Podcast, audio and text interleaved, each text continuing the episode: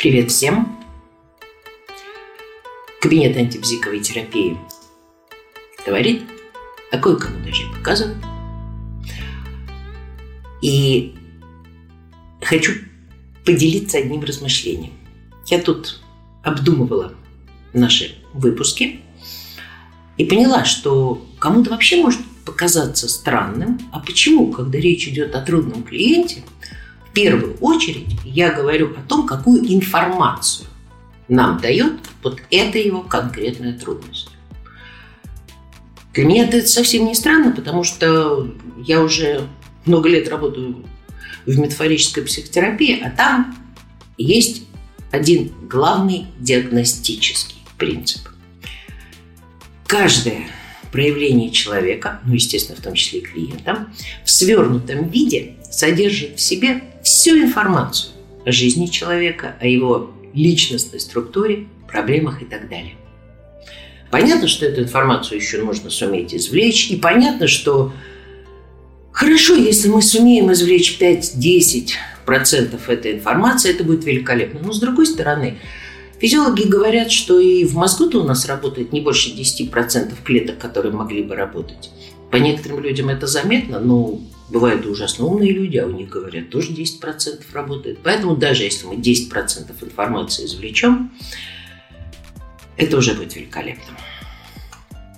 Потому что ведь, согласитесь, в языке огромное количество слов, огромное количество синонимов.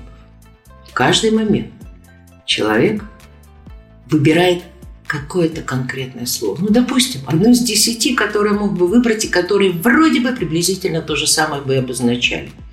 Почему-то он выбирает это. Разве это не информативно? Может быть, кто-то скажет, а он употребляет это слово, потому что оно самое привычное. Да. А почему оно стало привычным? Ведь в привычку никогда не входит то, что не приносит нам пользы, выгоды, приятности или чего-то в этом роде.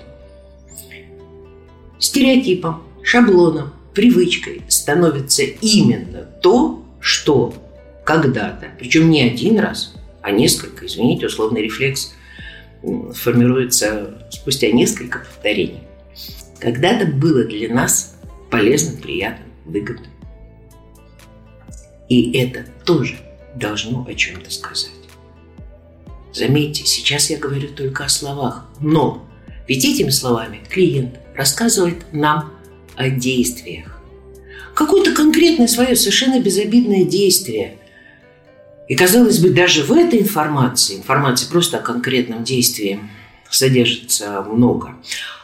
А, но, а если мы предположим, что в этом случае в этом действии проявляется некий принципиальный способ решения человеком определенного типа жизненных задач. Ну, вот это действие должно было решить такую-то задачку. Вот все похожие задачки он решает с помощью такого же действия. Тогда мы получаем информацию о целом классе его действий, о целом классе его задач. Пример здесь очень простой.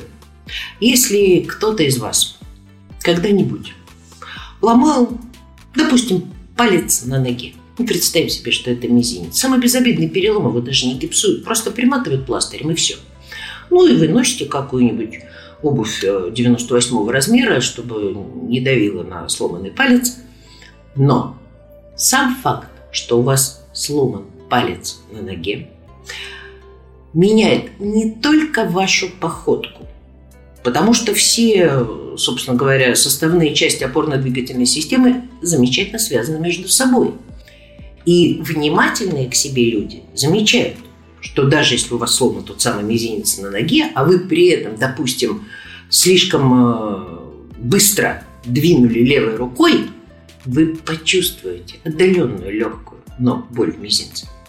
Тогда это означает, что вы не только ходите по-другому, вы по-другому двигаетесь. Возможно, по-другому вы держите спину. Более того, траектории движения вы выстраиваете уже по-другому.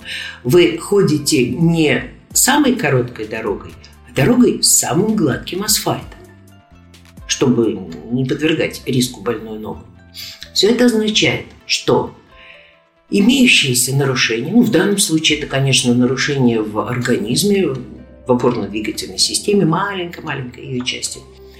Но это нарушение накладывает свой отпечаток практически на все сферы вашей жизни. Дамы поймут, что если вы можете носить только определенную обувь, это будет значить, что вы будете носить и определенную одежду, а значит определенно краситься, причесываться, чувствовать себя и разговаривать не только с другими мужчинами, но и вообще со всеми, кто вокруг. Точно так же и внутри нашей личности. Одно имеющееся нарушение влияет на все в нашей жизни. И если мы это влияние увидим в чем-то одном и сможем расшифровать, вы представляете себе, сколько всего мы поймем про клиента такого, чего он сам никогда не смог нам рассказать, просто потому что никогда не обращал на это внимания.